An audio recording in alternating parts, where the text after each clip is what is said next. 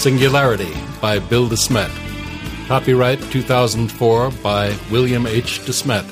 All rights reserved. Yay! Hallelujah. Hallelujah! Welcome to the final episode of Singularity by Bill DeSmet. We are recording the Q&A episode live in Vienna, Virginia for your edification here on Halloween night. And I love that song. That was a great song that you picked out for that. Thank you. You're very welcome. So uh, the this all started when we met at Worldcon, the World Science Fiction Convention. When was that? August. August. And uh, I And- was telling you how much I really enjoyed this book. And sweetie, who are you? Ah, yeah, me. Who am I? I am Paul Fisher. I am the host of the Balticon podcast and the ADD cast. Uh, recently, I've read a couple of things for uh, Pseudopod and Escape Pod. And I am Martha Holloway. I'm Paul's wife, and I've also read for Escape Pod. And we do both do work on ADDcast, Balticon podcast, and we're very, very happy to have with us uh, Bill DeSmet to answer the questions that you have posed to him. Well, thank you for having me, and thanks for the coffee. You're very welcome. Uh, it's from Hawaii. It's good stuff. It is. we, we enjoy it quite a lot. Um, now, this all started at Worldcon, where uh, we met each other for the first time, and I was telling you how much I, I was really enjoying the book, and you were almost only, only about halfway through it at that point, I think, maybe a little Uh, we were into the final stretch. We, we were certainly in the middle of part three. Part three is the longest thing in the book. It almost had became parts three and four, but It's hard to know where to Before four. stop, Yep. isn't it? But um, I said, you know, why don't, why don't you do, uh, uh, you know, I had a whole bunch of questions and it wasn't even over yet, and you've answered a bunch of them through the course of the story. Um, But apparently, there are still questions out there. That's right. So, um, you know, I said, why don't, why don't you do a Q&A episode? And uh, I said, I- I'll host it for you. and I said, let's do it. So here we are. And uh, Doing it. yeah, And, and the best uh, question will receive A free autographed copy of Singularity, autographed by me, and uh, if desired, uh, personalized as well. cool. And uh, we will be, uh, what, announcing that on the website on Halloween Yes. Eve. Yes. Yeah, uh, perhaps just put a little clip in behind the uh, Q and A podcast itself, just Okay. indicating who who won it. So yeah, at this at this moment in time, we're we're recording this in advance. We have not actually uh, picked the the winner yet. So there- there's there's a big suspense there. We'll do the drum roll. And who knows, maybe the quality of the question will be chosen by the quality of my answer. you never know. So uh, before we get started, I do want to thank Tee Morris of the Survival Guide for Writing Fantasy and the pod- podcast novel Morevi for uh, introducing me to Singularity. Uh, his his, his it is- intro wa- was very short and succinct and uh, told me nothing about uh, Singularity itself, but on that alone, I started listening to it, and it pretty much dominated my audio book listening for several months. And Paul started sharing it with me, and I was like, next episode, next episode. Well, thanks. It was a lot of fun to do that. The the audio version of the book, although it, it meant spending a month in an attic. Yeah, we're familiar with that. It's it's a lot of work to do this stuff, and and uh, we're glad that people appreciate it. and not eating dinner because if you ate dinner, then you picked up all sorts of stomach Gurglings. digestion sounds that, that uh, really didn't go with the text for the most part. Very true. Very very true. So, uh, shall we get to the questions? Please. All right. Uh, our first question is from Tim at Safe Mail. And Tim says Dear Bill, first, thanks for making this great book available as a podcast. I really enjoyed listening. The credibility of most of the science and tech, along with the strong storyline and characters, really makes this an enjoyable and thought provoking novel. Can I answer that? oh, he didn't get to the question. No, no, there's no question yet. You can't answer unless there's a question. Uh, and he's he has two questions. Uh, question one is Which explanation of the Tunguska event do you consider most likely? The airburst of a meteor slash comet or the Jackson Ryan hypothesis? And question two uh, I've heard a criticism of the Jackson Ryan hypothesis is that there is no corresponding exit event, a point that is fundamental to the setup of your novel. I was wondering could a potential exit event have occurred through the Atlantic and not have been noticed? It seems there was not nearly as much seismic monitoring in 1908. Look forward to reading slash hearing the next book. And we're going to pair this with a question from Kat from uh, Lipstick Aliens. And you'll get to hear Kat in her own voice. Hi, Bill. This is Kat from the Lipstick Aliens podcast. I have to say that I love your book, Singularity. I mean, drugs, sex, and physics. That is awesome. Amazing. I have a couple of questions. And my first one is Do you think that the Jackson Ryan hypothesis is something that the world should take another look at? And your life experiences seem to make you a loose equivalent of Jonathan Knox. Is there a real life equivalent of Mariana? Well, keep up the good work. I look forward to book two. Thanks. Bye. So you have three questions to answer. I yep. actually do. And uh, maybe I should preface this by saying that uh, I was really struck by the excellence of all the questions. Um, and Kat, in particular, with that second one, was right on for a reason I'll explain in a little bit. But let me let me take a look at the Tunguska uh, event in terms of its modern t- interpretations. And Tim, uh, by asking the question in, in terms of meteor slash comet versus Jackson Ryan, has sort of put his finger onto something, which is that we have narrowed the horizon of, of alternatives, alternative hypotheses that we're willing to consider for the Tunguska event despite the fact, and most most people would narrow it further down, exclude Jackson Ryan. They really hadn't looked at it in 30 years after the lack of an exit event became well documented, and just say, well, it was either a meteor, meteorite or a comet. Um, and that seems to me to be too narrow, given that uh, neither of those two hypotheses have generated any sort of uh, verifiable predictions, uh, found any indisputable evidence, and and yet you get people who are utterly convinced and convince others. Tom Gehrels, writing ten years ago in Scientific American, had this great quote that scientists have always understood that it was either a meteor or a comet. Speaking of the Tunguska event, well, you know, I mean, there are alternative uh, explanations possible. I've seen that even the ones that don't get into the uh, UFO uh, sphere, although it, go, it, go, ahead. It could have just been Ogdi. It, it could have been Ogdi. That's that's very true. Well, that's what the Evenki uh, would would tell you to this day.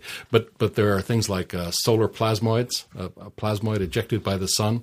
There's even a group uh, out on the web right now that that have a, a uh, Tunguska forum on Topica, where the the main thing that they're trying to demonstrate is that we might have Tunguska exactly backwards, and it might have not come down from the sky, but up from the center of the Earth. That it, it was a volcanic event that somehow ignited a, a, a, plasma all the way back, and people were seeing this in reverse. That, that seems a little bit of a stretch to me, but but the point is there are alternative hypotheses. Some of them make verifiable predictions. So the state of Tunguska studies is sort of getting like uh, the way uh, Lee Smolin describes the state of string theory in his most recent book, The Trouble with Physics. That is, you, you've got utter confidence on the basis of no evidence whatsoever, and yet the the alternatives that people are totally confident in have chased all other considerations from from the field. It, it seems to me it's more of a Sherlock Holmes kind of logic. It's uh, uh, when you've eliminated everything else, uh, whatever is left, no matter how unlikely, must be true.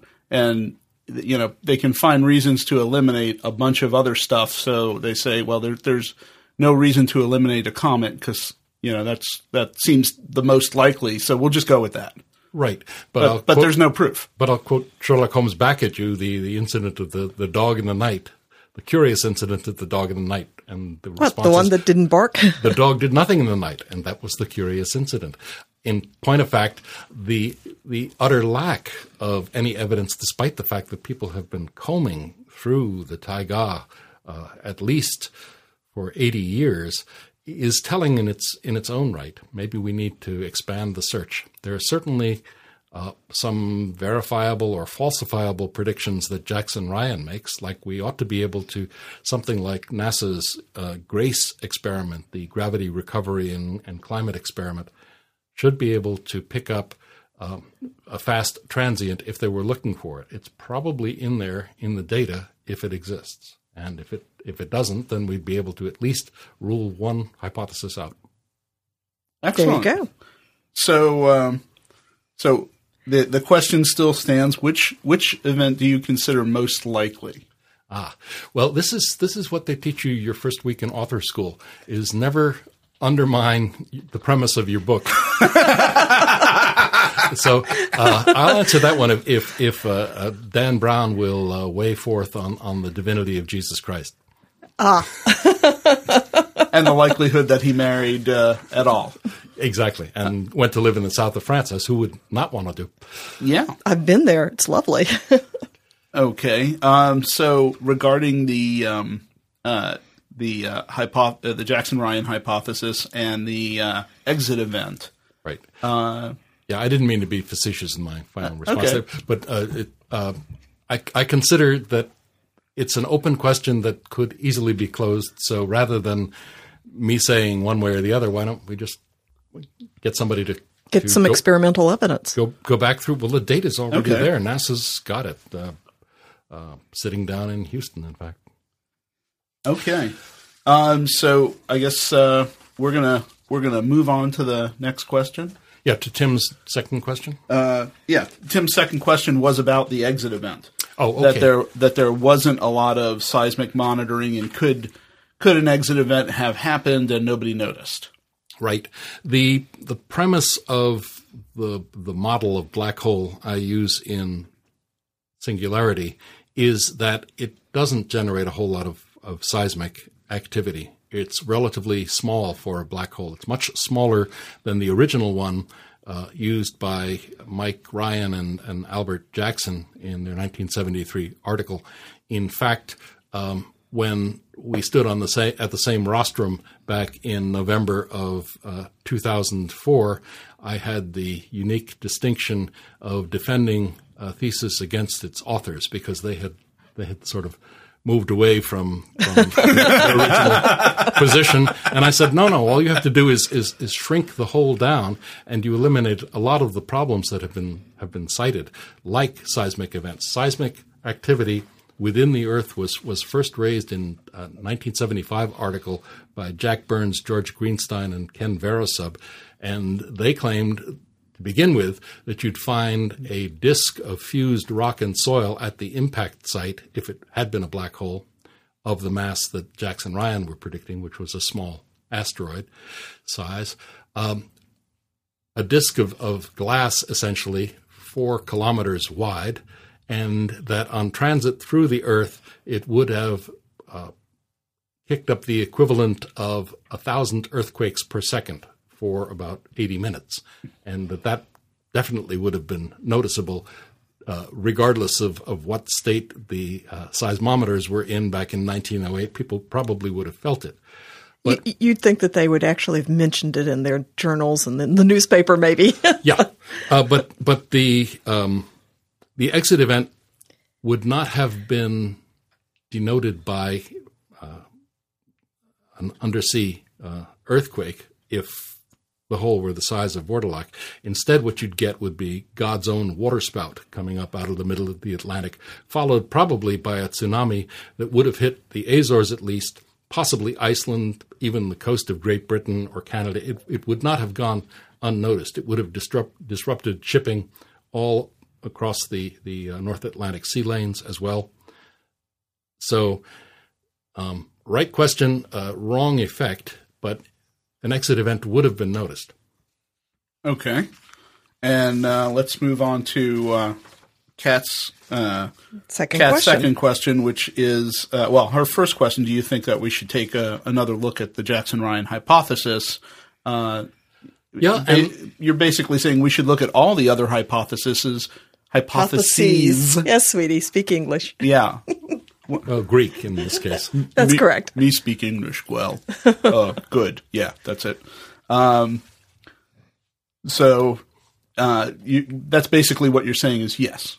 I'm I'm not only saying yes. I'm saying we have the wherewithal to do it. Not only do we have uh, the GRACE data piling up down in Houston, the United Nations has recently begun um, scanning for subterranean uh, nuclear tests, and the data that they're gathering might also betray the presence of a fast transient uh, moving through the Earth.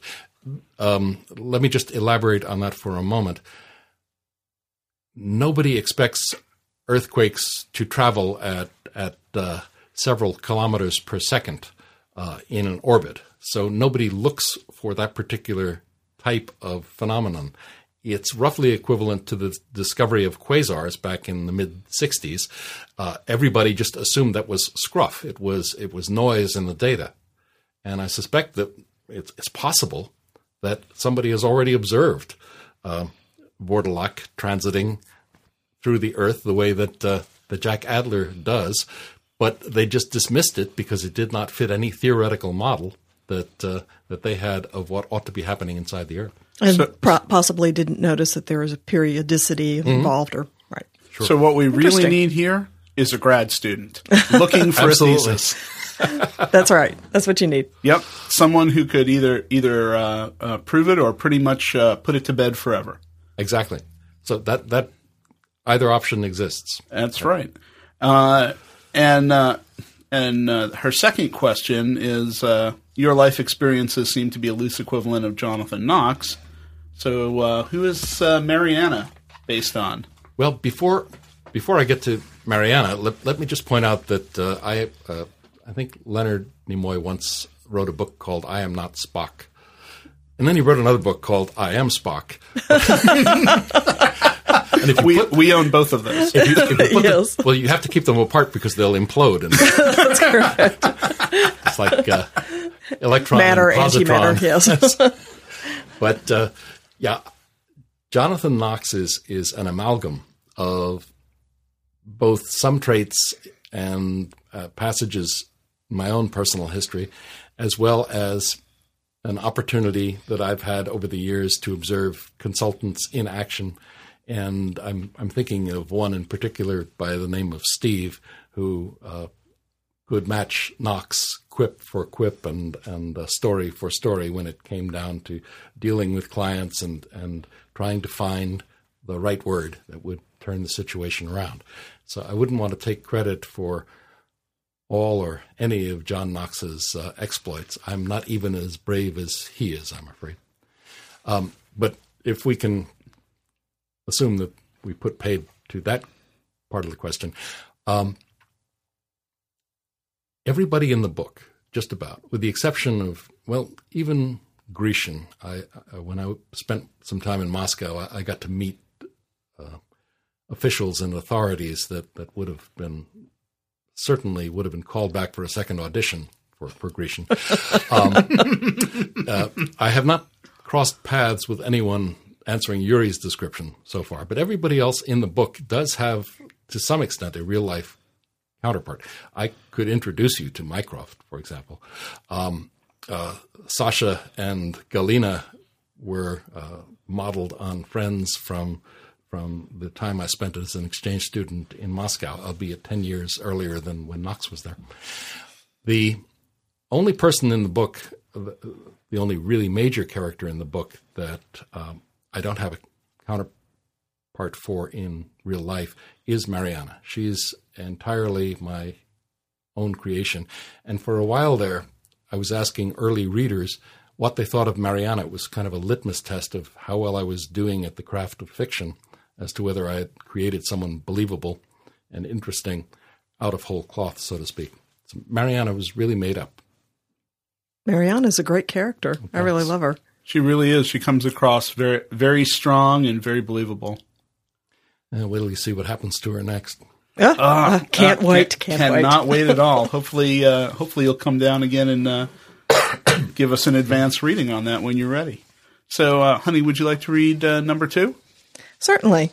And I apologize if I mispronounce this, but uh, this uh, question is from H. Mursch uh, from Mac News.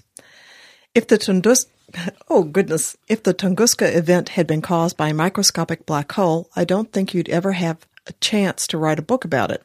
Instead, there would be an Earth mass black hole orbiting the sun. A microscopic black hole may be smaller than an atom, and from that point of view, it should be able to pass through solid objects with little problem. But you also have to take the gravity into account. Vordalak is supposed to be the mass of a mountain, right? You might say, but a mountain doesn't have much gravity. And you'd be correct. But think about distances. Even if you're standing on the mountain, you're still thousands of feet above the center. Gravity is inversely proportional to the square of the distance. So take that mountain, compress it to less than atom size, and get really close, a millimeter or two, and the gravity becomes extreme. Combine that with the already enormous hydrostatic, or should that be geostatic, pressures inside the Earth, and the stuff in the vicinity and the stuff in the vicinity of the black hole would start rushing in until nothing but a somewhat bigger black hole remains. Well, uh, it may come as a surprise to some listeners and readers, but in fact, I did take all of that into account in writing the book. And if I didn't, the uh, the readers that uh, went over the book for me, including MIT's uh, current relativity guru uh, Scott Hughes and uh, Kip Thorne of the uh, of Caltech, Caltech. Who has some small experience of black holes. He's the Some. one, one that invented uh, the wormhole time. Tra- uh, sorry, faster than light travel for Carl Sagan's contact, um, and they didn't have a particular issue with the the fact that Vordalak could be orbiting around inside the Earth and us still be here. I was fortunate enough in the course of uh, my my work on this book to make the acquaintance of both Al Jackson and Mike Ryan, and Mike was was kind enough to run a back of the envelope calculation as to how long it would take Vordalak, being about the size of an atomic nucleus, to totally consume the Earth, and he came up with about one sextillion years. That's uh, one with um, Lots of zeros. lots, lots and lots of zeros. I think it's either 18 or 21. I have to check my notes. Um, in point of fact, it isn't something that ought to disrupt your plans for the coming weekend. But uh, Mike left a couple things out of that equation. One of which was the likelihood or increasing likelihood that we may be seeing uh, extra dimensions uh, in our picture of the universe. Uh, string theory posits them. So do some theories that, that don't assume that the fundamental particles uh, in the universe, the fundamental constituents, are tiny vibrating strings. If, if in fact there are extra dimensions, that helps to explain the extreme weakness of gravity within our own uh, four dimensional universe three of space, one of time. Gravity is something like 10 to the 41st times weaker than even electromagnetism, and a couple of orders of magnitude weaker than the strong nuclear force. Um, it's incredibly uh, weak, feeble for a force of nature, and in fact, has given that fact itself has given rise to something called the hierarchy problem. One of the possible reasons for gravity being so weak is that it might be the only force that can bleed out into the extra dimensions, uh, of which there are, by depending on, on which one you count, uh, six or seven, I think. Yeah. Um, so and, and string theory posits somewhere around nine or ten, and some even higher than that. So uh, string theory has 10, M theory has 11, but, but the 11th could be a transform of, of other uh, phenomena. So these these counts are kind of hard to arrive at. Uh, the point is that if string theory or or some equivalent is true, then gravity could be very much stronger at very small scales. In which case, the event horizon would be correspondingly larger for something like Vordalak, and its ability to gobble would be correspondingly increased. That's all speculation. However, I should point out that if that grad student in the first from the first question managed to establish that Vordalak is down there, we ought to go and catch it because it would offer one of the few possibilities of verifying experimentally whether string theory is true or not. Way cool. And of course, uh, having listened to your book, we all know how to do that capture and what the dangers Absolutely. are. Yes, just need that room temperature su- superconductivity, and we're getting close. Right. And you got to watch out for that Russian former KGB Yes. Yeah. guy. Yeah. All right. So uh, let's move on to the next question. This is uh, from Mike at Two Wire. If the arrival of the singularity caused such devastation at Tunguska, Tunguska, how can it orbit inside the Earth and only be detectable by its magnetic disturbance? Seems like either the arrival wouldn't have been as devastating or the orbiting inside the Earth would cause more disturbance that should be easily detectable. Okay, uh, and that's a good question as well. And the answer is that there's one thing that distinguishes Vordalak on arrival from Vordalak inside the Earth, and that is the medium that it's passing through. In the one case, air, in the other case, rock. Now, what happens, and let me parenthesize this by saying that in chapter 7, uh, mythologies, what I'm about to say is, is touched on a little bit, but the exigencies of writing a book and trying to maintain the pace are such that you sometimes don't get to, to uh, elaborate at, at length as We- to the science. we, the readers, deeply appreciate that you didn't lecture to us, but did inform us. But if you want lectures, uh, go to www.vordalak.com, and there you will find a series of 13 of them written by the real life original of Dr. Jack Adler. I, I told you that there were real life uh, equivalents for a lot of these characters, and Jack Adler is, is one. Um, in any case, let me let me give a bit more detail on what the fictional Jack Adler glosses over in chapter seven. So Vordalak is uh, just coming in at the edge of the atmosphere, and we know two things about it, other than its mass, which is five billion tons, or about is that fifteen thousand Empire State Buildings, I think. Uh, I haven't weighed the Empire State Building recently. I'll take your word for it. something like a third of a, a million tons, I think. So, yeah, that would work. Okay. Um, so um, we we in addition to its mass, we know about Vordalak's radiation, and we know about the fact that it is posited to be a magnetic monopole. Radiation first. That's due to a result found back in 1974 by Stephen Hawking that indicated that all black holes radiate. They have entropy, and entropy connotes temperature. And in this case, it's actually an artifact of the curvature of the horizon that permits virtual particle pairs to become real, and one of them falls in, decreasing the mass. Uh, it's a little bit complicated, and that's not the only model for how this is done. But the fact of the radiation emerges from the math without any sort of physical interpretation behind it. So you're free to think about it any way you like, as long as you think about black holes radiate, and the smaller a black hole is, the more fiercely it radiates. A stellar sized or stellar mass black hole is going to radiate much, much less than the cosmic background uh, radiation. So it's actually going to be pulling in more particles and, and growing versus the amount of loss due to its radiation.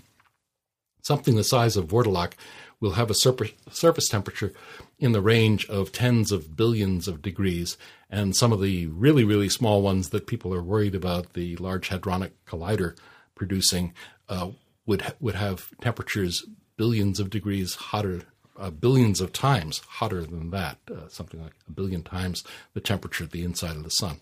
But that's another question, and we can get back to that. So anyway, you you got this fierce radiation, as Vordalak transits the atmosphere. And the atmosphere is relatively opaque. Uh, It's putting out photons at all wavelengths, but it's putting out a, a lot of, uh, of hard radiation, uh, gamma and, and X rays. And the atmosphere is opaque to that kind of radiation to the extent that the individual molecules of nitrogen and oxygen are blocking it. And for their trouble, they're getting the electrons knocked out of their orbits, which produces both a plasma of free electrons and ions, Mm-hmm. positively charged remnants of atoms, atoms with, with fewer than the requisite number of electrons to balance the protons in their nucleus. So what you've got is this charged bubble that forms around Vordalak as it descends, both on its sides, in its wake, and out in front as well. And now comes the second mechanism, which is the fact that Vordalak is posited to be a magnetic monopole, which are in some favor right now among cosmologists. That the um, the early stages of formation of the universe could have generated a whole bunch of, of black monopoles, and Vordalak might be one. Well, a black monopole is a magnet with only one pole, a north or a south, and I actually forget which one. I think Vordalak was supposed to be a north pole only. But in either case, it's going to look like a sphere with spines sticking out in all directions from it, like the spines on a koosh ball. And now it it it's generating all of these charged particles around it, but they're at rest. It's moving faster than the speed of sound, at least somewhere between uh, 16 kilometers per second on up. Uh, 16 kilometers per second is about the minimum that you could you could uh, encounter the Earth with, assuming it came from outside the solar system to begin with. The charged particles don't like to cross magnetic field lines; they tend to stick, and as they stick, they tend to exert drag, and they also tend to come along for the ride. And so now you've got this enormous column of air building up alongside and behind Vordalak as it comes down. Um, not just tons and tons, millions of tons of air. And that begins to produce phenomena like sonic boom because because the air molecules are being accelerated faster than the speed of sound. By some eyewitness accounts, there were 14 separate sonic booms as the thing came down. Wow. As as as the radiation attempts to leak out through the uh, the uh, surrounding cloud of ions. It, it comes out in the ultraviolet and, and violet and blue wavelengths, and in fact, the object was described as being a bright blue pipe splitting the heavens in half. And when it touches down, I don't want to say impact because, well, it, it's not going to make much of a splash. Um, what does make the splash is all of that air coming in behind it. It's like a vertical hurricane impacting the ground, and of course, it's superheated because it's been accelerated far beyond uh, the speed it wants to go at, and it's at that point that, that you get this enormous two to 40 megaton explosion that knocks down, by some estimates, 80 million trees in the Tunguska River basin and, and goes on to generate a shock wave that was detectable on uh, barometers around the world. Um, as far away as Jakarta, Ind- Indonesia, and Washington, D.C., and actually circled the Earth twice. So, all of those effects can be explained by magnetism and radiation all of those effects go away when the medium you're working through, walking through, transiting is rock versus air. Why is that, Jim? Excuse me. Bill, brain, brain damage. Why is that, Bill? Maybe Jim has an answer. I don't know. Maybe. Wh- Why? I have, uh, that, that, that's my question on that one.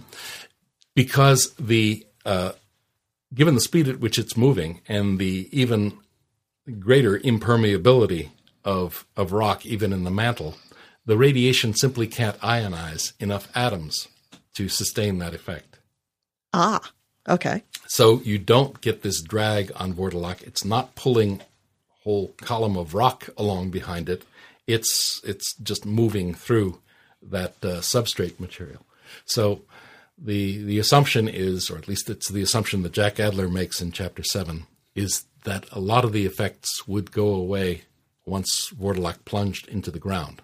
and you'd be left with some residual side effects. You'd be left with magnetic traces, but nothing like being able to pull an enormous column of material along behind it that would give rise to the same sort of effects we saw in Tunguska.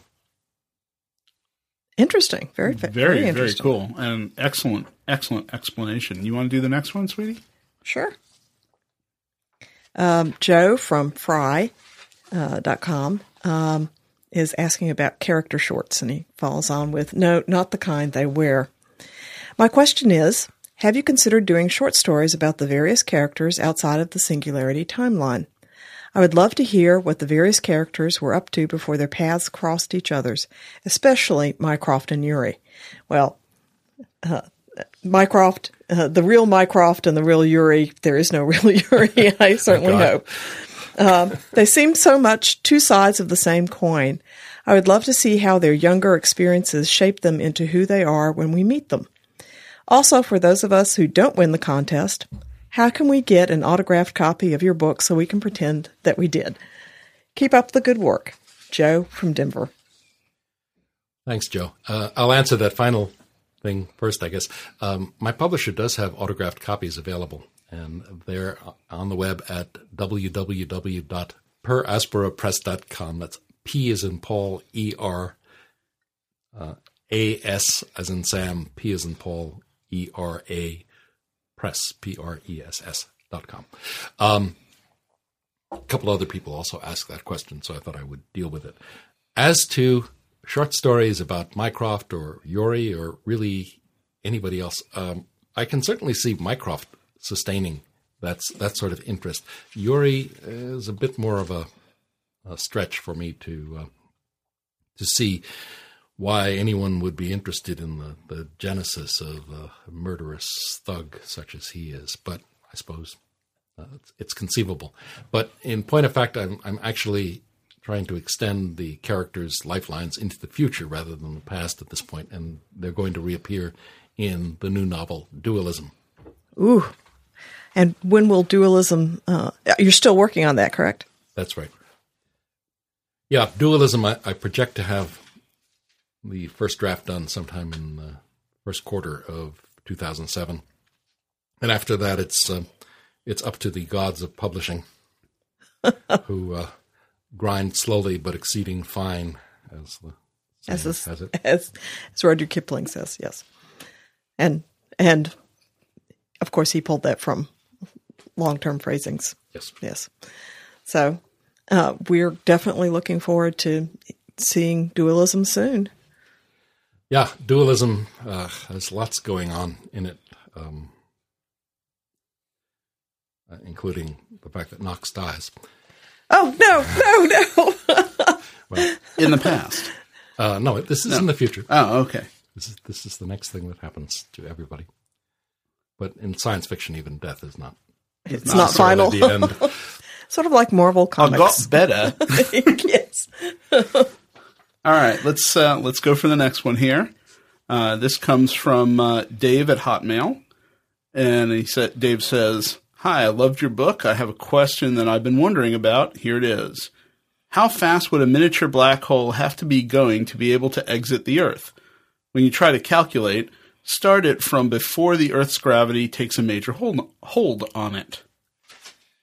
Okay, well, thanks, Dave. Uh, actually, um, that one I can hit out of the park because how fast anything has to be going in order to uh, escape Earth's gravity is called the escape velocity, and the answer to that is seven miles per second or eleven kilometers per second. I'm uh, I'm not sure that that's the question you exactly wanted to ask, though. You might have been asking how fast would Vordalak have been going, and how, how much would it have had to slow down for the Earth to capture it? So, if I can rephrase that, your question to the slightly harder one, uh, the the answer is, as I alluded to before, that if, if Vordalak entered the solar system on a parabolic trajectory, which is about as slow as it it could be, and crossed the Earth's orbit, it would be doing about 40 kilometers per second when it crosses the Earth's orbit. But of course, the Earth is in orbit. That's why we call it Earth's orbit. Uh, which means it's moving around the sun at about, uh, I think, 29 kilometers per second. So a lot depends on whether um, you're looking at a head on collision or whether you're looking at a sort of a catch up scenario where the, the Earth is moving in its orbit and Vordalak comes in from behind it. In the first instance, the numbers work out to something like 70, 67 or 70 kilometers per second as the impact velocity. And you've got to skinny that down, not just to escape velocity, 11 kilometers per second, but to orbital velocity within the Earth, which is a lot closer to 8 kilometers per second. So that's that's an awful lot of of uh, braking or deceleration. On the other hand, if we have the come from behind scenario, then Vordalak might be impacting the Earth at, at, a speed as slow as 16 kilometers per second. At that point, it only has to lose half of its velocity in order for the Earth to capture it.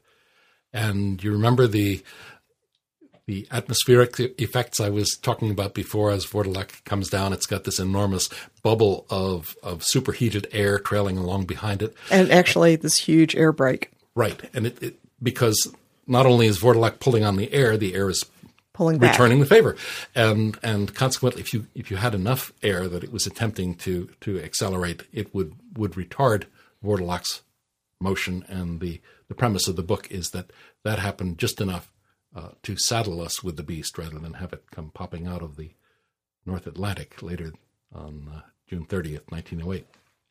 Uh, a follow on question then the timing of the event, uh, would that have placed the, placed the Tunguska River Valley in the trailing position for the Earth?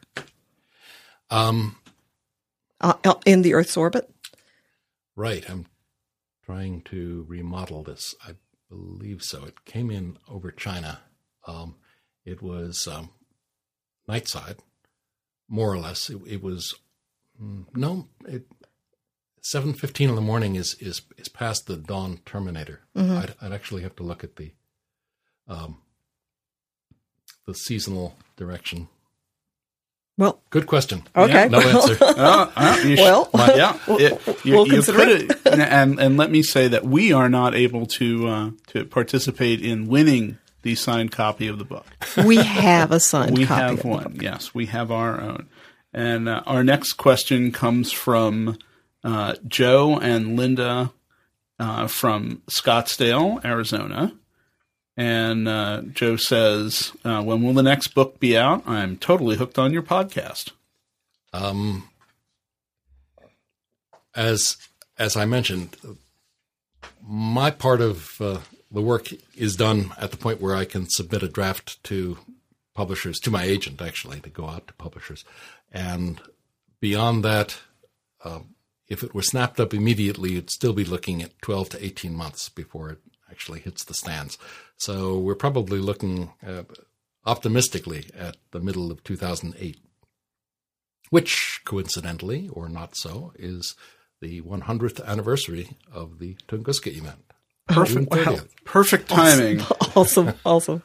All right. And, and, and, of course, patio, a patio book presentation would uh, be sometime after that or in conjunction with that. But it, it is a separate uh, amount of work and right takes time to, to well, effect. It, it is, but you actually wind up doing that before the book appears. Um, if, if you're going to do that work, and the the key there is really how the which publisher you get and how they look upon the whole podcasting enterprise. Per Aspera was very much behind this, um, but uh, another publisher might have their own perspective on it. I can't judge. Okay. All right. So our next question uh, comes from Steve, and uh, Steve uh, sent it in uh, as a uh, an audio question. So we'll let him do that one in his own voice. Hello, Bill. This is Stephen in San Jose. You seemed to spend a lot of time setting up Jack Adler as a hero, with the shaman saying that he would be tangling with the singularity himself. And I was wondering if there was another idea or version of the book that had him as the lead role. Love the book. Thanks a lot. Okay, well, uh, Stephen, um, another version of the book. There were at least 30 versions of Singularity that it, it, it passed through, including early versions where Jack Adler did not appear at all, uh, versions where he died in the campsite at Yuri's hands, versions where he died at Weathertop at Yuri's hands, um, versions that included major characters or left them off entirely. Uh, the book kind of evolved. It had this spine uh, to it of the Tunguska event and and what could you do with a black hole if you had one in your neighborhood, but a lot of the the uh, individual aspects of it didn't really lock in until maybe the fifth from the final draft. And as I read it and listen to it now, there are things I would go back and change even now. But fortunately, that cup has passed, and I, I don't have to worry about, uh, uh, for better or for worse, singularity is, is now part of the public record. And um, I think that perhaps the uh, there might be some confusion because I know that you spend uh, in the mythology section you spend a, a, fair amount of time talking about the eagle uh, contesting mm-hmm. with the wolf, but then we actually do have the wolf of Yuri show up. That's that's right, um, and actually that is an echo of uh, in um, in some versions, in earlier versions, even after Jack Adler was introduced, he uh, never had an interview with Jenkuhl. Instead, a lot of the elements from that interview were, were crowded into the prologue, and my editor felt that that was a bit overboard. But one of the things that wound up on the cutting room floor very early, um, if you go back and look at the Evenki legends that surround the Tunguska event, you find that there was an enemy sorcerer, sorcerer by the name of Magan Khan, also an Evenki, but of a rival tribe, that is said to have come in and uh, cursed his enemies by declaring that, that Ogdi would send down his thunderbirds, which are birds about the size of a grouse, but they're made of iron, mm-hmm. and they actually cause thunder and lightning. And so I included a sorcerer's duel in the original prologue, and I think that version might actually be out on uh. Some some oh. some echo of it at least. But in that sorcerer's duel, the two sorcerers took on the aspects. I mean, now you have to understand these guys have been chewing mushrooms all day. Of course. So so there's kind of a, a, a blur between reality and and uh, their internal perspective. But they took on the aspect of the eagle versus the the wolf. And so that was what was being carried forward in the uh, interview with the shaman. And um, when I pointed out to uh, an author friend of mine that Adler not only personified the eagle, but his name meant eagle, my, my friend responded that that was like painting the inside of your closet. I, have never actually looked at the inside of his closets, but I, I guess he doesn't doesn't paint them. So I thought I'd I thought I'd make it a little more explicit. so you had someone explain that, that was what right. the name is. very, good. very, very good. uh, you want to do the next one, sweetie?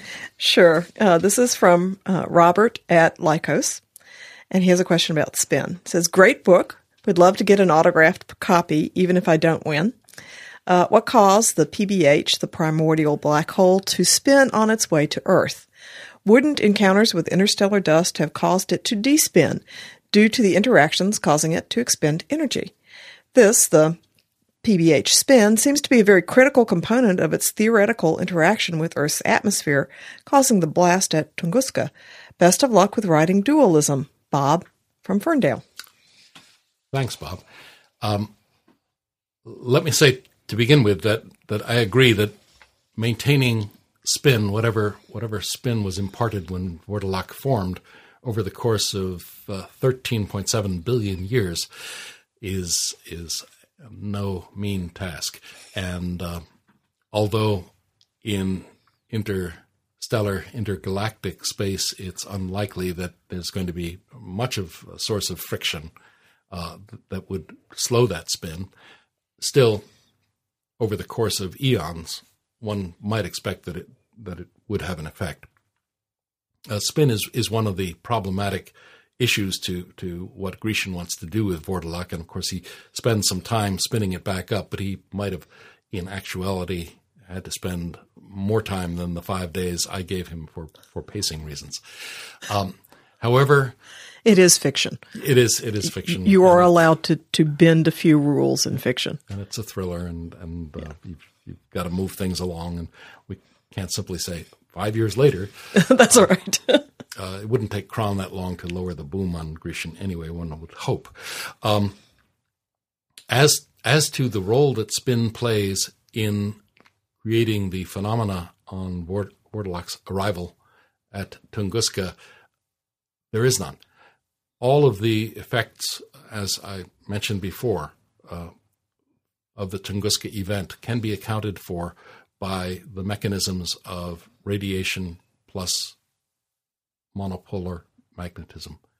So, um, spin plays a role in singularity, but rather late in the game when you're trying to produce a super extremal uh, Kerr object or, or Kerr Newman object uh, that would cause the event horizon to evaporate or dissipate or warp out of our continuum. Very good. All right. And our final question, which, uh, Oh, no, we have one more after this, sweetie. oh, that's right. I don't have the final question. Oh, let me pass well, you that one. Well, no, you can read that one. I'll read the second to final question. Okay. This one comes from Aaron M. And uh, Aaron says, uh, First, let me say how much I enjoyed the audiobook version of your book. I'm looking forward to the release of Dualism in either audiobook or print form. My question is in regard to the voices of the characters in Singularity. How did you come up with everyone's voices and accents? And when did you know that a voice fit a, given character? For example, how did you know what voice Sasha would get versus Arkady Grecian? Thank you, Aaron. I really like that question because um, the, the simple answer is I, I cheated. Um, I'm I'm not a professional actor, and I, I don't really uh, the the real difference between someone who's just uh, recording an amateur podcast, or in my case, and a a true professional is that they can not only identify a p- particular character by voice, but then they can consistently use that voice across 20 hours worth of talking.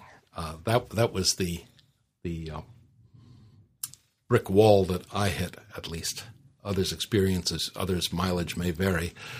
So what I did instead, for the most part, and it's why your question is so interesting. I'll get to that in, in a moment. Was rather than try to create different characterizations locally, I used different accents to distinguish the character. So, um, Jack Adler, that was easy. He's a he's a Texan, and uh, the Russians had Russian accents, and uh, my German had German accent, and I totally screwed up the Italian accent for Luciano Carbone. Or, um, but uh, but he was distinct, and that was a good thing. yeah, His voice was distinct, he distinct. was, and he got better as you went along. his his final uh, star turn in uh, in chapter twenty, Alive. I, I think I almost nailed him. It's embarrassing because I lived in Italy for a year and a half. You think I, but but my Italian friends always told me I I spoke. Uh, Italian with a Russian accent, anyway. So just, just, just never went away. Well, we, we meet him in Russia, so he's speaking Italian with speaking English with an Italian you know, Russian that's accent. true. Maybe I did a better job than I, I thought I did. Um, but that's the reason that I, I liked uh, Aaron's question so much was because, as he points out, I, I needed to distinguish within Russian accents, still distinguish characters. And there, what I tried for was um, what I think of as shades of light and dark. Like Sasha is is the opportunistic optimist, and consequently his his voice is just pitched higher and is uh, he talks faster. Grecian is sort of medium dark. Uh, Yuri, of course, is pitch black. Um, now, why is Grecian medium dark? Because in his own eyes, Grecian is not a villain. Grecian is someone who is saving the world or at least uh, he may have ulterior motives for it, but but um, he's doing something that we would just assume someone do, uh, whether or not uh, the ultimate outcome is going to be the same. And by his own lights, he's he's a patriot. He's restoring things to the way they were supposed to be. Uh, the fact that he's utterly ruthless in pursuit of this, these goals says something about his character. But I, I don't think uh, you would be able to get Grecian to to admit to villainy per se. So uh, consequently, he wound up being kind of only medium dark and hopefully sort of cultured. But that's that's the way I tried to think of him whenever I was called upon to speak his voice.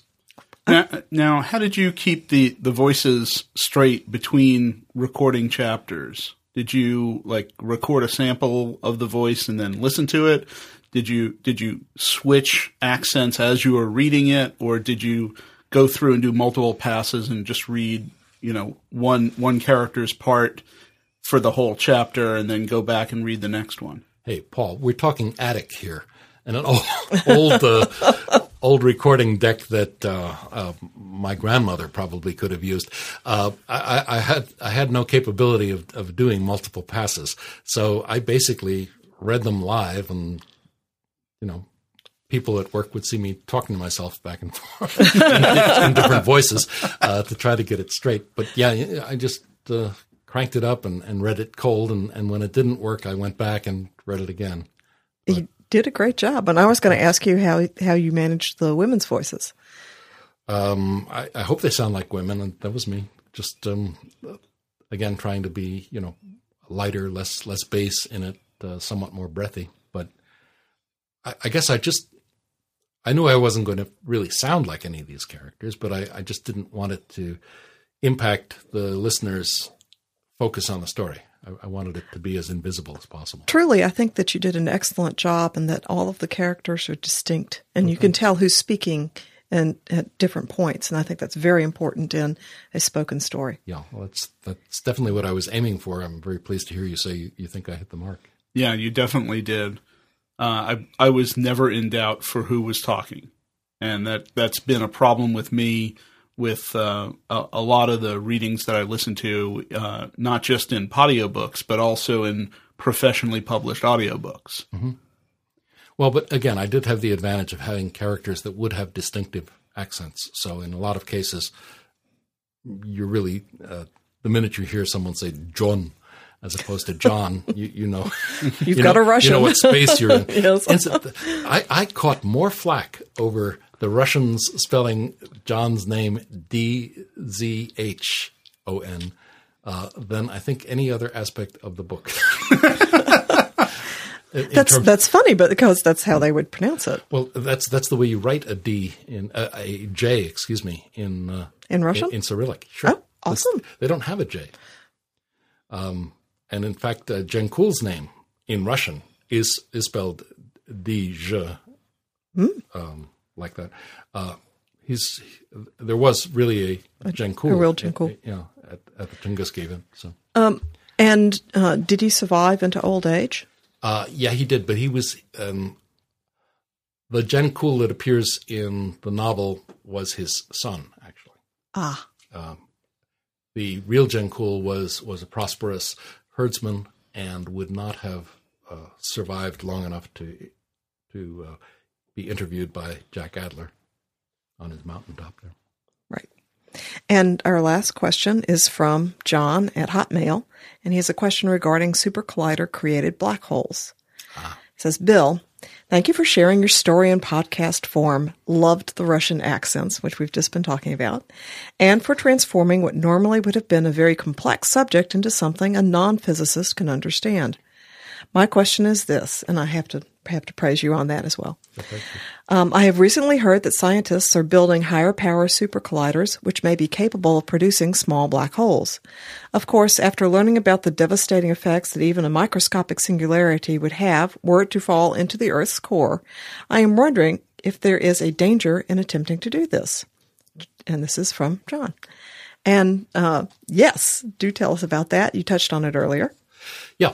Um, let me let me give you chapter and verse on that. Um, there's there's a large difference between a five billion uh, ton object and the kinds of black holes that they're talking about might be created in the Large Hadronic uh, Collider that uh, uh, CERN is about to, to start up in Europe. Um, in in one case, you, you have a primordial black hole that was formed at the outset of the universe, and you can have as much mass accreting there as as would suit the purposes of whatever story you're writing, or for that matter, um, the real ones uh, could be could come in all sizes. Um, it turns out that there's sort of a lower limit that when Hawking published the the article back in '74 on black hole radiation, or as he put it, uh, particle generation from black holes. Uh, he pegged it at about um, 100 million tons. Beyond that point, it would go into such a rapid uh, cycle of spontaneous radiation that it, it would evaporate and would, in the process, give off uh, as as much um, energy as, and I had somebody figure out this conversion, about 7,000 all out nuclear exchanges between superpowers, all in the course of an instant. And of course, you wouldn't want to be around for that. no, no. And, and you wouldn't be around afterward. Well, you know, as as uh, as I think uh, Adler says in in the book somewhere, it, would be interesting to watch from a distance of a couple of light years, but yes. closer than that, you probably wouldn't want to come. No. Um, so those are those are the Vordalak scale black holes. Now, the kinds of black holes they're talking about uh, being created in the LHC are truly minimalist. It turns out there is a smallest possible size of, of a black hole, and that's about the Planck mass. And by current physics, the Planck mass is, is a few micrograms, I think. Um, it's something like um, 10 to the 16th uh, tera electron volts in terms of, of energy. Um, again, that might all change if some of the predictions about ex- extra dimensions, both in string theory and in non non-string theory, theories, yeah, right. uh, turn out to be true. That that could result in skinnying down the Planck mass mm-hmm. uh, from 10 to the 16th TeV, maybe to a single TeV. Now, 10 to the 16th, that's 16 orders of magnitude. That's uh, 10 trillion times the power that the LHC is going to be able to generate in a proton proton collision. But one TeV is just about in the range for a proton proton collision. So you could produce these extremal tiny uh, black holes. They would evaporate immediately. In fact, the way you'd know that they were there, in fact, the, the event that they thought they saw, I haven't really seen whether it followed, followed up on this, but last St. Patrick's Day, uh, mm-hmm. St. Patrick's Day of 05, um, the way they thought they, they detected the the possible creation of a black hole was uh, by the flash of radiation as it evaporated. So the things are going to form, but they're they're almost immediately going to to uh, degenerate into into radiation again. Not not a particular concern, not even the kind of concern that Vordalak would pose if it were orbiting within the Earth. Well, that certainly takes a weight off my mind. Yeah, now we can, you know, start to plan summer vacations without worrying about the, the Earth. The Super Collider in, in Switzerland. yep, we can we can all continue on with our plans for Worldcon in Japan in 07 and, uh, and yes. not have to worry about the Earth being swallowed up underneath us. And you know, hopefully, dualism will be out in that's right. Yeah, I early 08. Yep. Yep. Yep. No problem there. Excellent. Well, I think that wraps it up. Uh, you have been listening to Singularity, the book, and the Q and A podcast. I am Paul Fisher. Uh, I want to thank Bill DeSmedt and my wife Martha Holloway for joining us, and and thank everyone who answered the questions and uh, or even asked them, or even asked them. Uh, okay. And we do want to thank the people who answered the questions, particularly Bill. Bill, yeah, since he answered all of them. Yes. Well, try it. Yep. And uh, we're going to put a little tag on the end of this. So uh, right after the music, you will uh, you'll hear Bill announcing who it was that won the signed copy of the book, and he will be getting in touch with you. And uh, I want to let Bill have the last word since he is the author and this is his podcast. You want to roll in the theme again? You've been listening to Singularity. Now you're done. Thanks for listening. I hope you enjoyed it.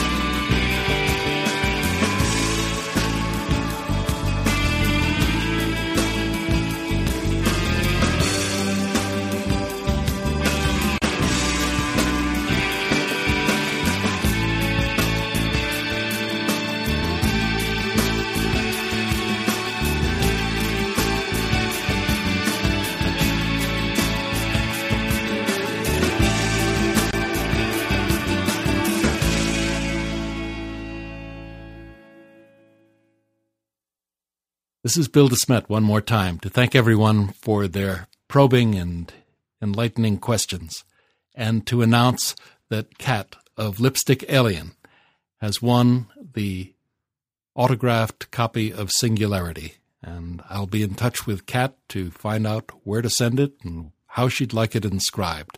But meanwhile, here are our judges to explain their reasoning behind this selection. Thank you very much, Bill. Uh, we felt that Kat's question about the Jackson Ryan hypothesis was the most scientific in spirit.